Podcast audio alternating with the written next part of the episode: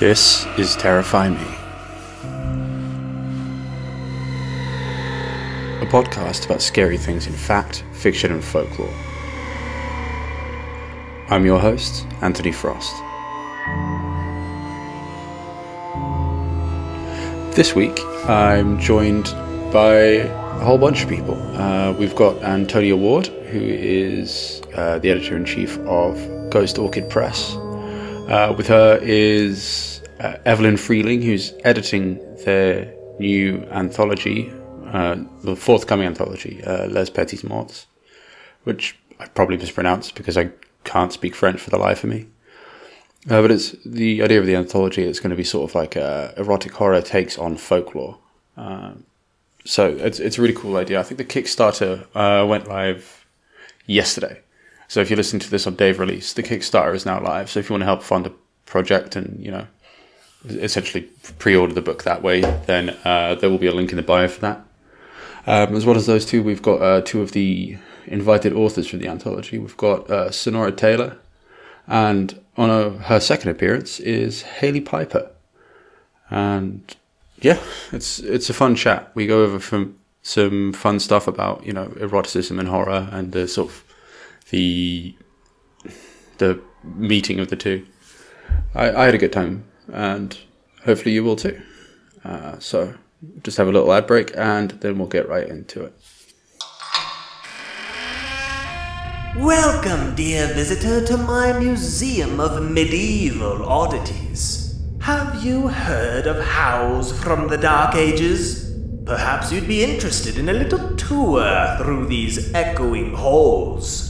Who, me? Why, I am the curator, and I am most pleased to present you with 18 haunting exhibits. Reader, beware, you're in for a medieval scare. Howls from the Dark Ages. Available now on Amazon and Audible.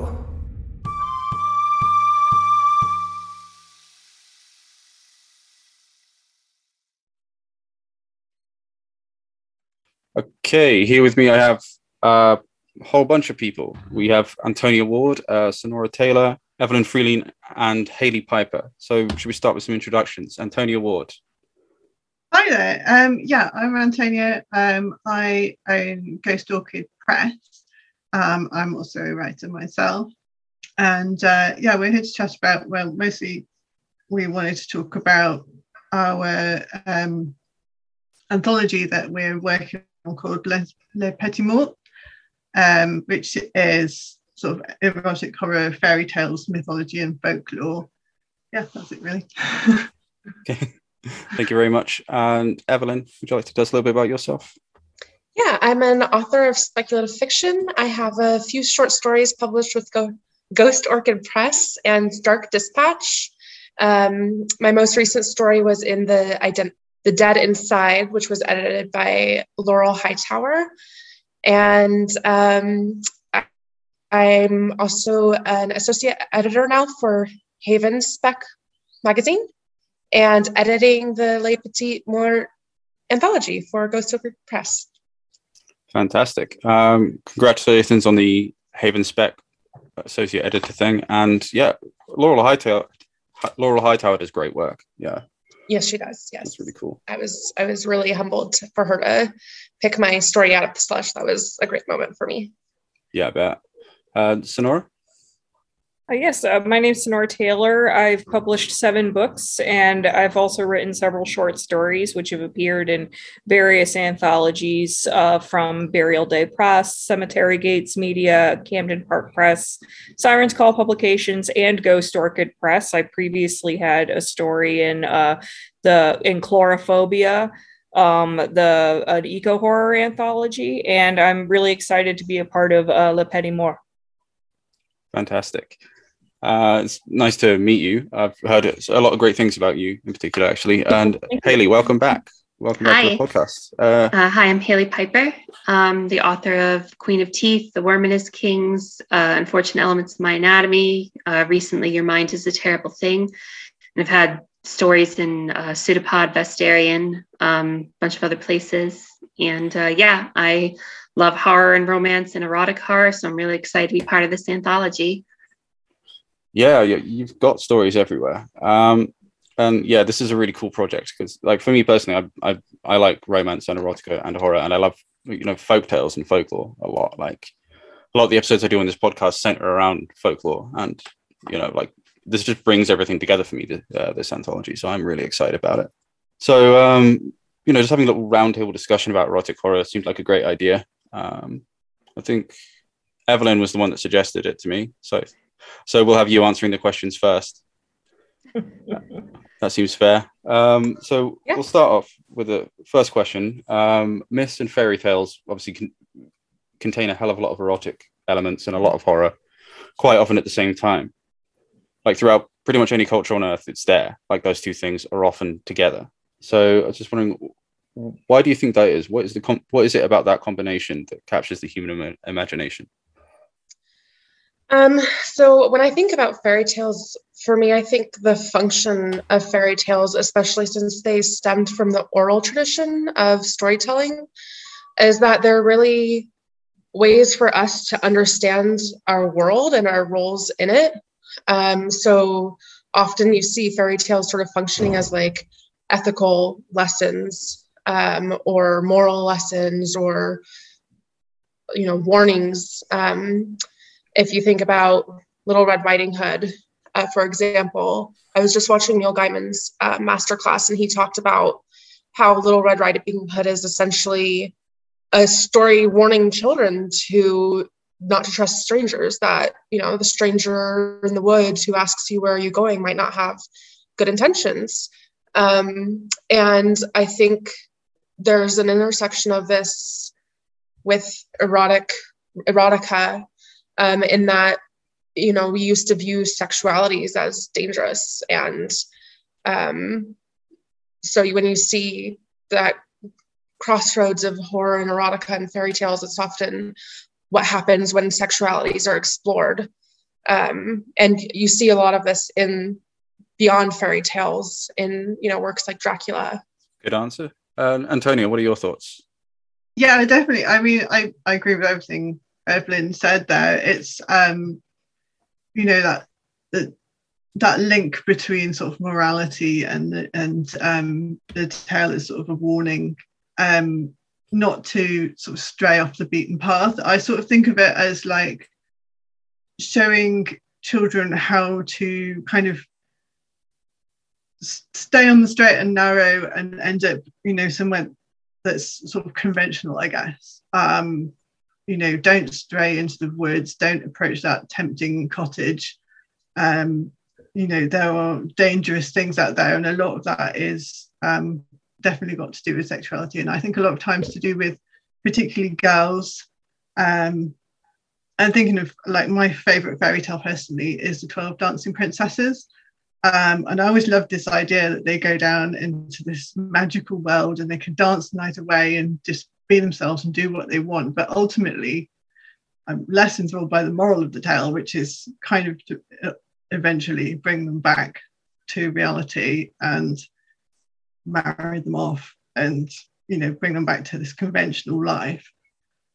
Um, and I think that's what's really cool about the idea of um, doing fairy tales and folklore as this anthology is we can kind of subvert those kind of ideas and put a different spin on that sort of tale.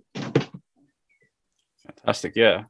And Sonora, do you have oh, yeah, I, yes, I do. I actually have one stemming from what Evelyn discussed earlier about um, about uh, stranger danger in these stories and um, so this isn't it's going to take me a little bit to get to the point i have to remember a fact but i am getting somewhere with it. Um, so someone was sharing on twitter a few months ago unfortunately i don't have the name right off the top of my head that the whole idea at least the modern thought of stranger danger came shortly after there were studies done in the suburbs so this was like the 60s and 70s and discovering that most harm against children was perpetrated by their parents or ministers or coaches or other adults that they knew, um, uh, definitely in the family. And this just shocked and disgusted people so much that they kind of invented the idea of stranger danger because they didn't want to confront that reality.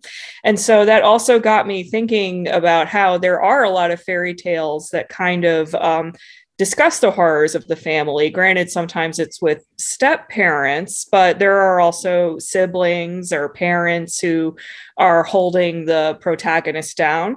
And a lot of times they're saved, granted, by a royal stranger, but they're taken by someone who's not in the family to pluck them out of the family so they can uh like live away from horror and also explore their sexuality safely even if it, if that isn't on screen. Because there's also just so many fairy tales where like the stepmother especially but the threat it, the the princess or future princess is usually seen as threatening when there's some allegorical way that they start their period.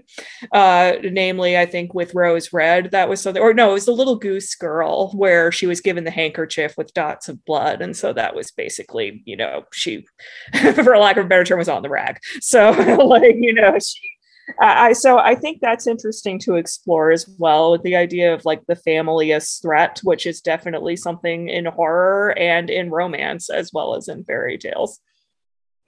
Yeah, that's a very insightful sort of read on it. Um, the, stranger danger thing in particular is interesting to me because I, I, didn't know there was a link between like the studies showing. Yeah, that's an mm-hmm. inter- very interesting. And yeah. it makes sense. And I mean, that is also, and real quick, I'll, I'll let Hailey speak next, but uh, yeah, that also relates to how women, especially, are warned about rape because usually, um, you know, you're told don't go into dark alleys, don't walk alone because it's always going to be a stranger when the majority of the time it happens with someone you know. Yeah. Yeah, very true. And Hailey, do you, do you have any thoughts to add? Yeah. Um, I think um, we have to keep in mind some of the uh, way that we're reluctant to talk about uh, sex is is not modern modern, but it is more recent than a lot of the origins of these stories and mythologies. Um, so there was more of a willingness to at least discuss them, even if there was still a very conservative, what we would consider conservative value to them. But also that has layers itself because these stories have changed greatly over time. Um, and some of them kind of, uh, you know, as was mentioned, the oral tradition, changing that way based on like, how am I trying to say this?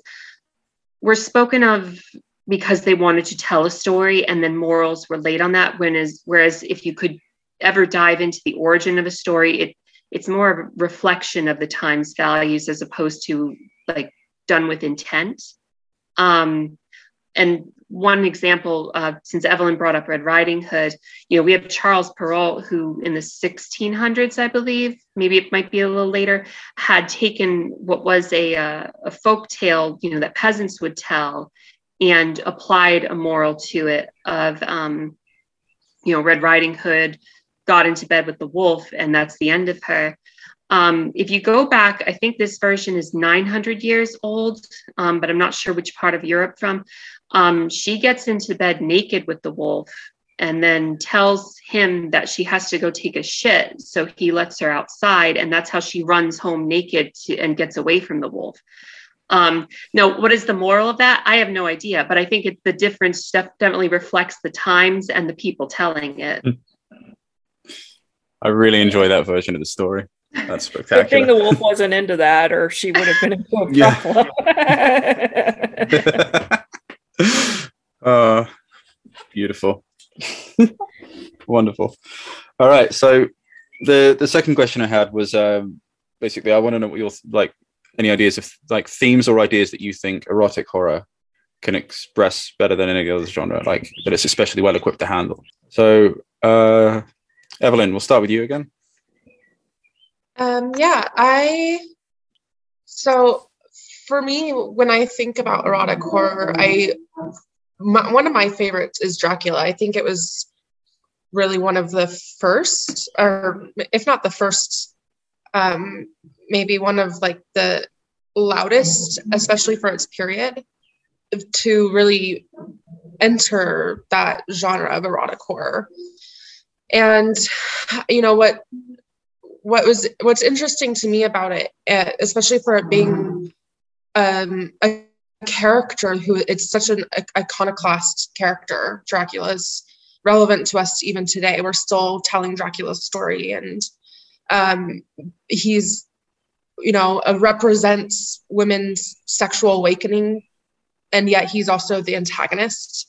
Um, so at that time, you know that that story was still about the dangers of women's sexuality and what happens to women in the home and the family if women's sexuality is unrepressed um, or yeah unrepressed um, and so for me those are the that's one of the themes that i'm really interested in in erotic horror is how do we look at that today um, you know is I, I am interested in stories um, that are, you know, about unabashed female sexuality or women's sexuality. And rather than looking at that as the horror and the threat to women, looking at the things that threaten women and what, um, yeah, so. Interesting. Thank you. Yeah. And good like way of looking at Dracula as well. I'm a huge Dracula. I was I was actually at Whitby a few weeks ago. Like uh, went to all the places that appear in the novel there, took lots of photos, like the unrepentant nerd that I am. But um, yeah, I just uh, said I was jealous. oh yeah, it's yeah, it's, it's beautiful. Whitby Abbey is beautiful as well. It's a lovely ruin. Uh, but yeah, yeah, definitely recommend it if you're ever on this side of the water go check out Whitby. They do. They've got loads of Dracula themed stuff in the town, Michael. It's a yeah, it's a it's a big deal. It's fun. Um, yeah. Uh, so, anyone else like to pitch in on that one?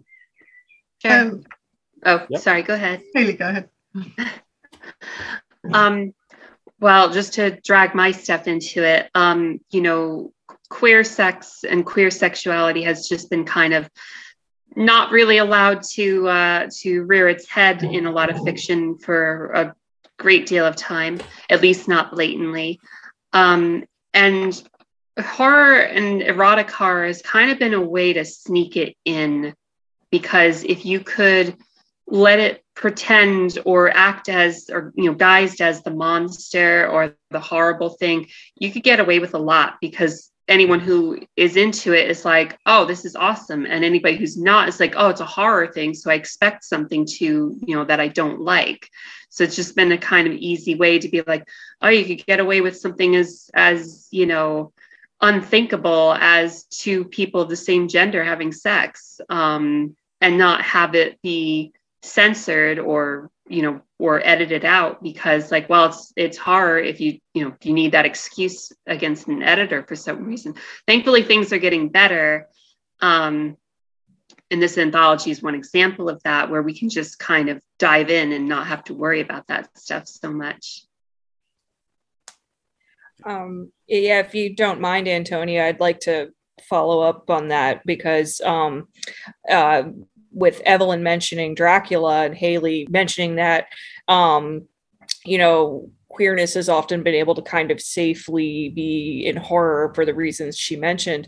Uh, I had once heard somewhere, I don't know how truthful it is, though, that one of the many meanings in Dracula was that like uh, Bram Stoker actually based the main character partially on Oscar Wilde, and a lot of that was because he was struggling with his own latent uh, either homosexuality or bisexuality his own same-sex feelings for a man. Because it was one of those where there was this all this tension between them when they'd be in the room together but like it came across as like dislike and it was because stoker was actually attracted to him but he was just trying to you know keep that hidden. So you know i just find that interesting like in the bringing bringing that up in this discussion into dracula and safely exploring sexualities in that way way.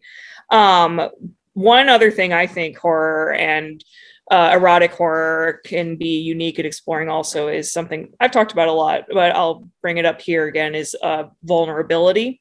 I think that's a very unique thing to look at because horror adds that element of like being frightened. I mean, you know, sometimes you have that in straight up erotica or romance. But for me personally, I'd find that to be more of a turnoff than if it was a horror story. Like if the woman is very, very afraid of this encounter with a man, I'm like, that's not romantic to me. Like, you know, especially if he, if there are way too many stories where the guy is like, look here, just get over it. And then he plunges inside her. And I'm like, that's not consensual at that point anymore. We need to stop perpetuating this as, you know, a good thing. But, um, but at, in horror, I mean, you know, know, I wouldn't want that type of scene, although that's for a whole other conversation. But the fear can come from other things as opposed to the sex, depending on the story. And so, but because sex is involved, you know, you're willingly placing yourself into vulnerability with another person. And I think that's something that's fascinating to explore and how that affects the horror either in this coupling or in the situation surrounding them. Sorry, I did not know that about him and Bram Stoker and Oscar Wilde. That's a really fun fact. Yeah, he um he wrote the novel, I believe, during the trial of Oscar Wilde. Okay. Oh. I mean, he had the notes beforehand, but like the actual writing was was concurrent with that. Yeah, it's a fascinating bit of horror history there. Yeah. Yeah. Uh, Antonia. Um, yeah, I mean, uh, Hailey and Sonora covered a lot of what I was going to say there. I, I was, yeah, I was going to jump in and say that it's a really good opportunity um, to explore queer perspectives as well as feminist perspectives, and like to to turn around some of those more conventional um, ideas that I was talking about earlier. Like, um, I have my own erotic horror novella coming out later in the summer, um, and what I wanted to um, explore in that was like basically the kind of Madonna whore kind of dichotomy and the idea of like, you know, the sexual women being um, frightening and threatening, and kind of like to put the power back in her hands um, and to try and make it more about, you know, sexuality being a good thing.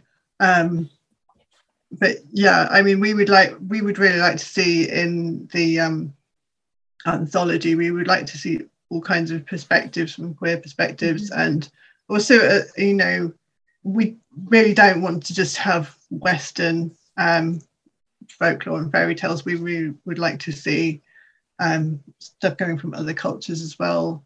Um, like, I'm not the best place to, you know, suggest ideas, but I definitely hope that we will have some authors coming from elsewhere in the world as well.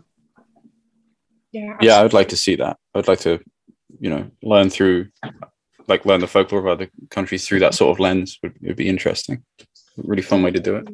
Okay, so the third question I had was um, basically lust and fear are very primal human emotions. I, would argue they're probably the two most primal human emotions. Um, with some exceptions. But like, so what challenges present themselves when you're trying to evoke or at least approach both within the same piece in the same story?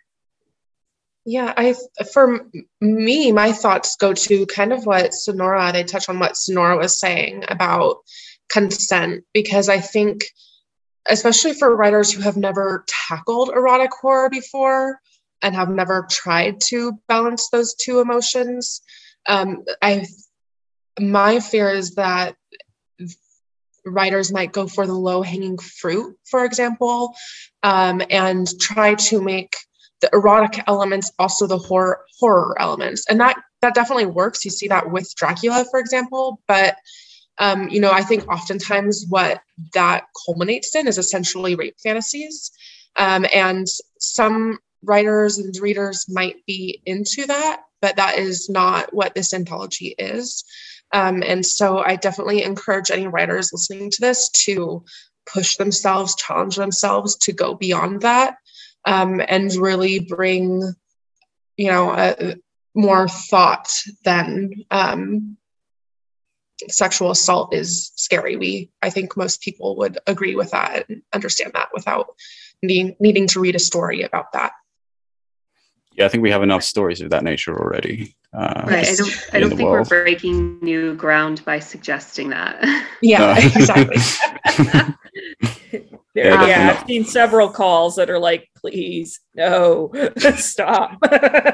you, you, see that in almost every submission guideline, um, even for non-erotic horror calls. And yet, you talk yeah. to editors, and they see it in every slush pile.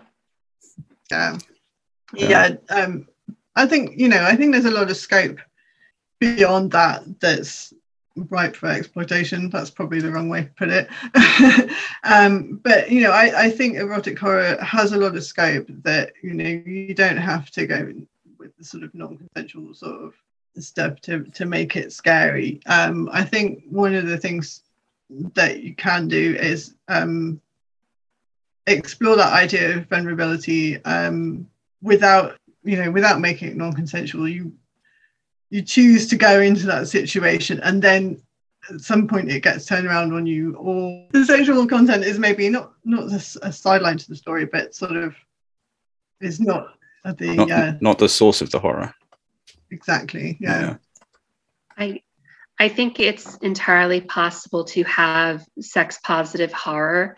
Um, you know, that's where I was going with when I wrote Queen of Teeth. Um, I've seen it in other, you know, horror stories. Um, and I also think that, you know, you can approach this stuff in so many ways. Like I, I think we mentioned this at the Horrormance panel at StokerCon, but the idea of, and I was, I know I came in at the like the last 15 minutes of that, but um, but I think that um, some of it is about the the uh, dread or fear in fear of something that you desire um, like the hesitancy of a society that's like, well, this is what's normal. We have shown you this small little box of what's normal. And if you're stepping outside of that, then it's a problem. And so if you have a story where somebody, you know, is attracted to like a monster or creature of something, then you have a situation where it's like, oh, I'm not supposed to, you know, want this. Yeah. Um, and that speaks so many layers of what we deal with with real life stuff with sexuality. But um, yeah, I think that's something that is uh, there's a, there's a unique crossroads for for that in erotic horror. um yeah my my thoughts on the intersection of the two in addition to agreeing to everything um hailey antonia and evelyn said uh it's mine my contribution is a little more basic but i think they are kind of a match well made because both are sources of adrenaline.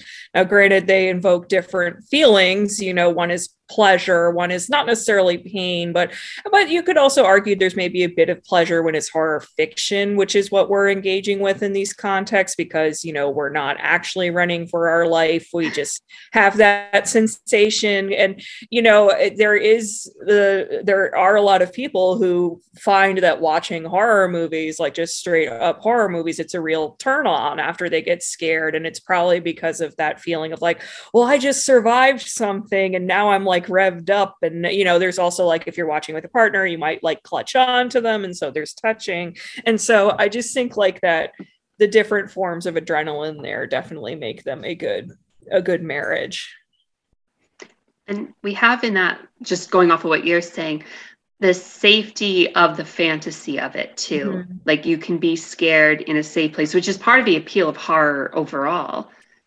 Yeah, hundred percent. That's uh, pretty much why I'm into it. Like, I think, uh, And some people, if I may, some people might also feel that way about romance and erotica, depending on how they're doing with dating or relationships or just where they're at. Like, because it's a way to feel those feelings of pleasure, but without placing yourself in that vulnerability with some with somebody yeah. and you know it's just it and and i'm not saying people necessarily use that as a substitute it's just it's one way of experiencing that um so yeah, experiencing it, and I, I think to some extent, like desensitizing yourself to being overwhelmed by mhm. that kind of thing that when it happens in real life. I think that's a big aspect to it. I think that's largely what I draw from horror fiction personally, anyway. Um, yeah. So the next question I had was basically it's about um, well a common critique of sexual content in media, you know, just as a whole, is that it results in sexual objectification. You know, primarily of women's bodies, but not just of women's bodies. Um, so, in your opinion, is that something that erotic horror is well equipped to subvert? i think it is if it's in the correct hands I was going to say, it's Um, upon the execution. Yeah Yeah. um yeah no because that's definitely something i have a lot of thoughts on especially when it's non-erotic horror but one of the things that always kind of bothers me especially as a as a, a woman reading these books is when it is being presented as horrific when a woman is being harmed in some way not even just rape but like you know her body is being harmed but i can still tell that it's being written to titillate people and eh, or you know you think of covers where like a woman is in danger or has a knife to her but her boobs are out. And so you know that's kind of the intersection we've been getting where it's like we're going we're presenting it as a turn on that a woman is being harmed. And um, so i worry that you know much like when evelyn and hailey were discussing consent and erotic horror i just don't want it to be a thing where it's like the person being maimed or killed is what is erotic when uh, to me that would not be the case. So yeah, I think that's okay. one of the things that's really exciting about seeing being in horror right now and seeing so many voices that have not traditionally been allowed into the publishing industry. Um, you know, they're bringing these different perspectives. Um, I think some books or novellas that do this really well. I think Queen of Teeth did that brilliantly. Um, uh, Hairspray and Switchblades from yeah. V. Castro. That was also um, a great example of, of, you know, turning sexual objectification on his head. Um, and that's one of the reasons that we wanted to make this really inclusive, both in terms of sexualities and genders and kinks, um, was just really having the opportunity to get all these different perspectives into one book. So we're really excited about that. Antonia, anything to add?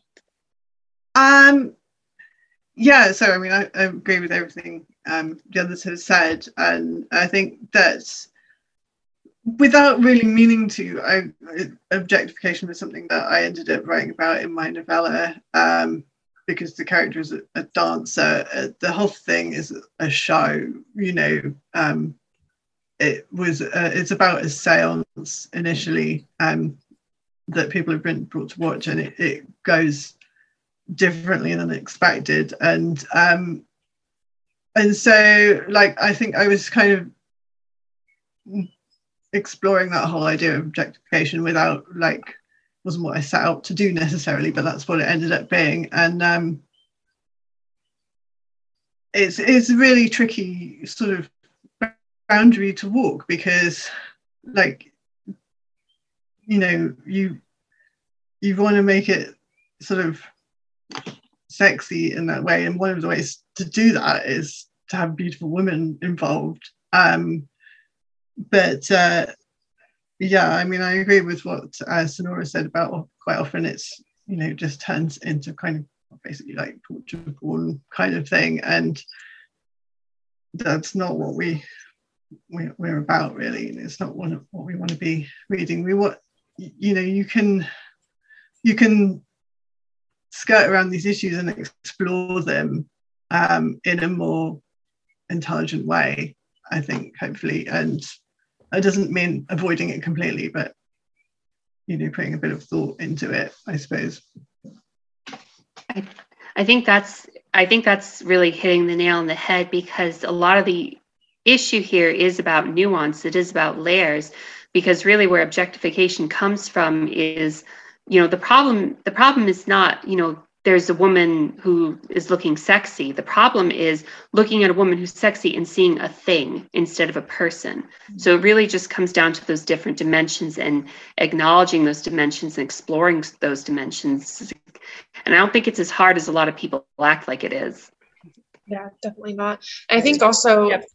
beyond just being sexy is I think one of the problems we've had in the past is that it's not women or the people who own their bodies attributing the meaning and value that their sexy bodies have in society. Uh, you know, it's someone else placing meaning on that. And I think part of sexual empowerment is taking that back and deciding what that means to you as the owner of your body. Totally. Yeah, that's a really good way to look at it. Like, yeah, definitely agreed. Yeah, I think um, it's yeah the question of like who owns your sexuality is the important thing, really. Like if it's you personally that owns your own sexuality, I don't think there's a problem like with with, with this hypothetical character. But uh, yeah, Don't know where I was going with that, but let's just move on. Uh, um, so I've got a couple of less serious questions now. Um, first of all, this one's very self-indulgent because when I wrote these questions, I just binge watched the entirety of Bridgerton season one. Um, so the the question I've got here is basically you are tasked with rewriting Bridgerton season one as an erotic horror. So I'm just so you know what supernatural elements would you include? Who would die first, and would you increase the amount of sexual content, or would you keep it about the same? Is has anyone seen Bridgerton? Yeah. Or is it I just watched. I just binged both seasons. Um, I, if I can go first, um, yeah. I would. Uh, I would probably mix Bridgerton with like Hellraiser um, I think that that's already has erotic elements to it, that's that'd be kind of fun. Uh, I don't know, just give Eloise a puzzle box or something and let things roll from there for the rest of the cast. Um, I mean, yeah, as far as who would die first, I don't know. Maybe they'd all just be reborn as Cenobites or something. yeah, I mean, I'd watch it. Yeah, definitely. and uh, I mean, at the last part of it is what would you increase the amount of sexual content? And it's like, well, always, yeah. um, regardless. Of, but yeah, um, I don't know. It's hard because it's like it's such a big cast that I'd probably narrow it down to like the main couples. Um, I don't know. It's hard to say. It probably, it, but um, there'd been talk. I forget when about like Regency erotic horror or something, and I'm just not I can't remember who was discussing it now, but it was on Twitter. Um, yeah. Anyway, I'm rambling now, so somebody else go. Anyone else seen Bridgerton? Yeah, um, I thought a like a sex demon possession would be fun. Uh, some sort of like demon going around possessing people. Um, and always, I agree, always more sex. And um, for first character, I was thought of the blonde girl who competes with Daphne for the prince's affections mm. in the beginning of, of the season. yes, yes, I would kill her off first, or possibly just have her possessed first, um, and maybe yeah. Yeah, perfect. Yeah, sounds like fun. Um, yeah, Is, have I, Antonia Sonora, either of you seen Bridgerton? No, fair enough. Yeah. Okay. Um, that's fine. It was a very, very self-indulgent question. Um, it's okay. That I, I mean, I, I'm, I was happy to get asked it because, like, I just, I, I, I really got into it because it, it honestly was refreshing. I think a lot of, um, I think a lot of TV has been kind of uh, hosed down a little bit um, and movies too. And so, like Bridgerton, I think was a natural place to go with like if we're talking about eroticism, um, in my opinion, at least. I mean, cause, I mean, if you look at romance novels, period, just like they are rife with all of it. Like it's just, it is. I, I think, I my feeling. I'm rambling again, but my feeling is that like we're ready for kind of an erotic horror shakeup of like meshing the two genres together big time yeah. Yes. I agree. yeah, I'm, I'm here for it, definitely. I agree. Yeah. Okay, so this is the last question I have written down. Um, this is m- much in the same vein as the last one. You've got to turn one classic slasher movie into erotic horror. And which one, why, and what changes would you make? Um, so I've been trying to think about that one a lot because a lot of the slashers I go to, I actually think a lot of them are already kind of erotic, even if it's not hmm. NC 17 erotic and even if it's not always sex positive. But the one I keep going back to that I think would be really interesting would be House of a Thousand Corpses um, because I do think in his own strange way, Rob Zombie would handle erotic horror very well. I mean, he already kind of blends sexuality and horror, especially with his use of sex workers and, um, you know, just scenes that allude to sex and sexuality. But I'd like to see something more straightforwardly sexual and erotic from him. And so either make something new or, yeah, like I think, uh, you know, I would like to see House of a Thousand Corpses remade. Yeah, that's an interesting choice. I hadn't even considered that. Yeah. I hope that's considered a slasher. I'm like, I sometimes think, well, if they're killing people, does that count? like, honestly, I mean, if it's an interesting answer, who cares? Yeah, that's true. yeah, because I mean, I, I watched some slashers, but I don't get too deep into the genre, admittedly. So Mm. that's that's my best answer I can come up with. Yeah, sounds great to me. Yeah. Yeah, um, I, I mean, I thought the same as Sonora. To be honest, I, I was thinking like a lot of the classic slashers are quite erotic anyway, um, and I kind of miss that in the more modern ones. You don't really get that um, very often anymore. Um, but I just thought, as you were speaking, Sonora, I thought, um, wouldn't it be nice? I think it would be nice to see Candyman with the erotic elements kind of brought out a lot more. yeah, I was Yeah. thinking Maybe that that's too. just because I, I think he's hot. Yeah. I don't know. Yeah, you- you're not wrong. And yeah, I fully agree. Yeah, like having just be a bit more forthright with the sexuality Yeah. in that film would be fantastic. Hailey, Evelyn, either of you have something? I do, but I want to hear Hailey. um, well, uh, you'd have to make a few changes, but I was thinking like a, a lesbian uh, sexual instead of killing Nightmare on Elm Street, Yeah. um, where she goes into into people's dreams and stuff, and you know, see what happens with that. I guess I don't know. I haven't thought. I didn't think it through very hard, but I was just like, yeah, it's it'd be neat, it'd be That- interesting. that would definitely work. I like that. uh, yeah, actually, I was a Nightmare on Elm Street was my answer, like a a woman who haunts like wet dreams or something. And uh, if you uh, Mhm. if you finish with her, you die. Or I don't know. Yeah, like succubus stories. Yeah. yeah, yeah, yeah, Yeah. yeah. Yeah, perfect. Yeah, yeah, no, I, I did also think of Nightmare on Elm Street myself, actually. Um, and if anyone's curious about how I would have answered the Bridgerton question, um, by the way, I would have had basically the uh, the the woman who like I forget her name. It's the one who basically raises the male lead in the first season. Um, Hmm. The mom. uh, she's not his mum. She's just Oh, the like, oh, Duke's, the Duke's Um, aunt. the Duke's. Oh, yeah, is it yeah, aunt? Yeah, Am- um, Lady Ambry. That's the one. Yeah, Yes. I would have her Danbury, basically. Danbury, Lady Danbury. Dan, yeah, yeah. I would have her basically be like a Dr. Frankenstein type figure and have the male lead be a Frankenstein's monster. Um, Ooh. that's what I would have done, if anyone's curious. But yeah, sorry, Hailey, I Oh, I interrupted said- you there. No, you're fine. And I just realized I said Eloise earlier. I meant Daphne. There's so many characters. I get the Yeah. get the names mixed up. Yeah. Um, I meant the I meant the the lead who who is you know yeah with the with the Duke in the in the Hmm. show. Anyway, um, I was going off what Evelyn said about uh or whoever said a succubus kind of story. Um, kind of just goes back to something with earlier, like um, with us talking about romance. You know, you can have it where the fear is kind of uh mixed in with just like how do I want to say this? I mean, with care, I mean, you can get ridiculous as you want, but like a character being like, this is killing me, but it's so awesome that I don't care kind of situation with with Yeah. erotic horror. Um, I feel like there's a Clive Barker story like that. There's probably more than one actually. I just can't remember.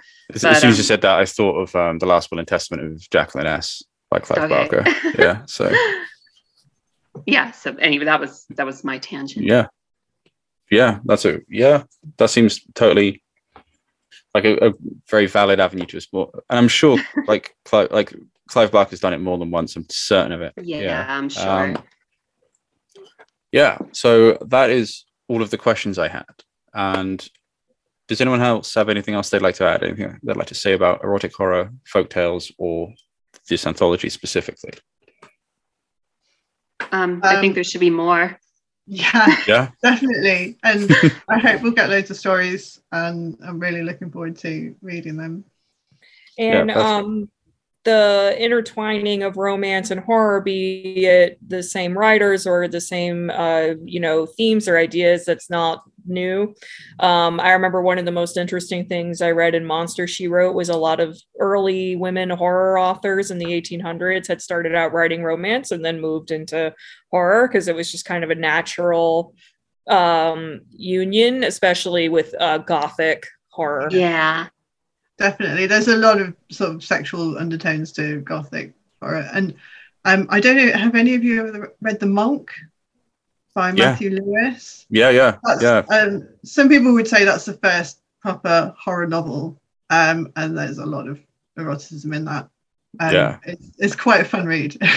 It's it's fantastic. Yeah, I really enjoy that novel. Um, I think that's the novel that convinced me that every novel should have like a bandit interlude, like just a section of the book where it's just a, a side story about bandits for some reason. Yeah, it's just yeah, yeah, that's fantastic. And yeah, that's a good point. I hadn't even thought about that book at all, but um, like in the context of this conversation. But yeah, no, definitely, you can like there there are very heavy erotic elements and or at least undertones. Um, and yeah, it's, it's it's very strongly a horror novel about moral corruption and stuff. Yeah, agreed. Well, if we don't have Yeah. anything else to say, we'll, we'll- Um, actually, also for any writers who are listening who are interested in submitting to Les Petites Morts, um, we have our Kickstarter in June happening. And I don't have the link memorized, but you can go to Ghost, Ghost Orchid's webpage um, and sign up for notification and support the Kickstarter and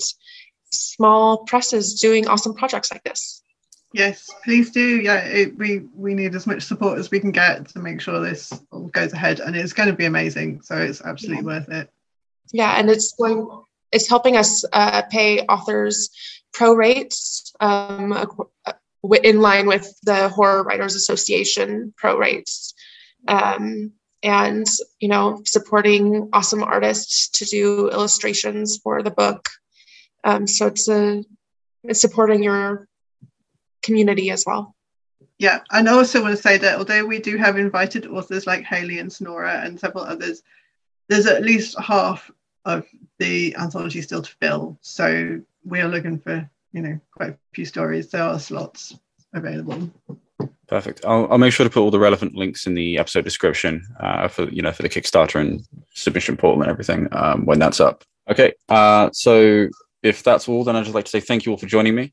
Uh, it's, it's been a lovely time. Thank you for having us. And there we have it.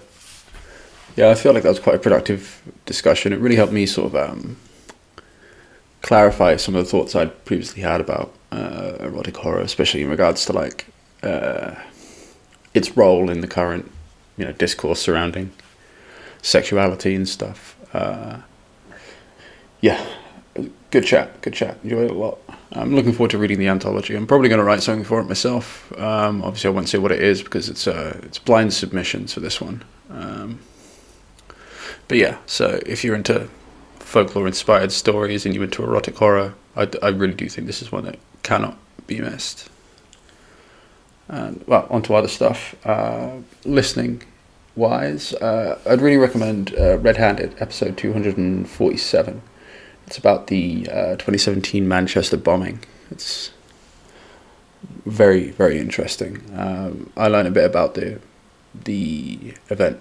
Listen to it. Uh, I, was already reasonably well acquainted, but there's a couple of things I didn't know. It was, it was- yeah, worthwhile if you're a true crime fan.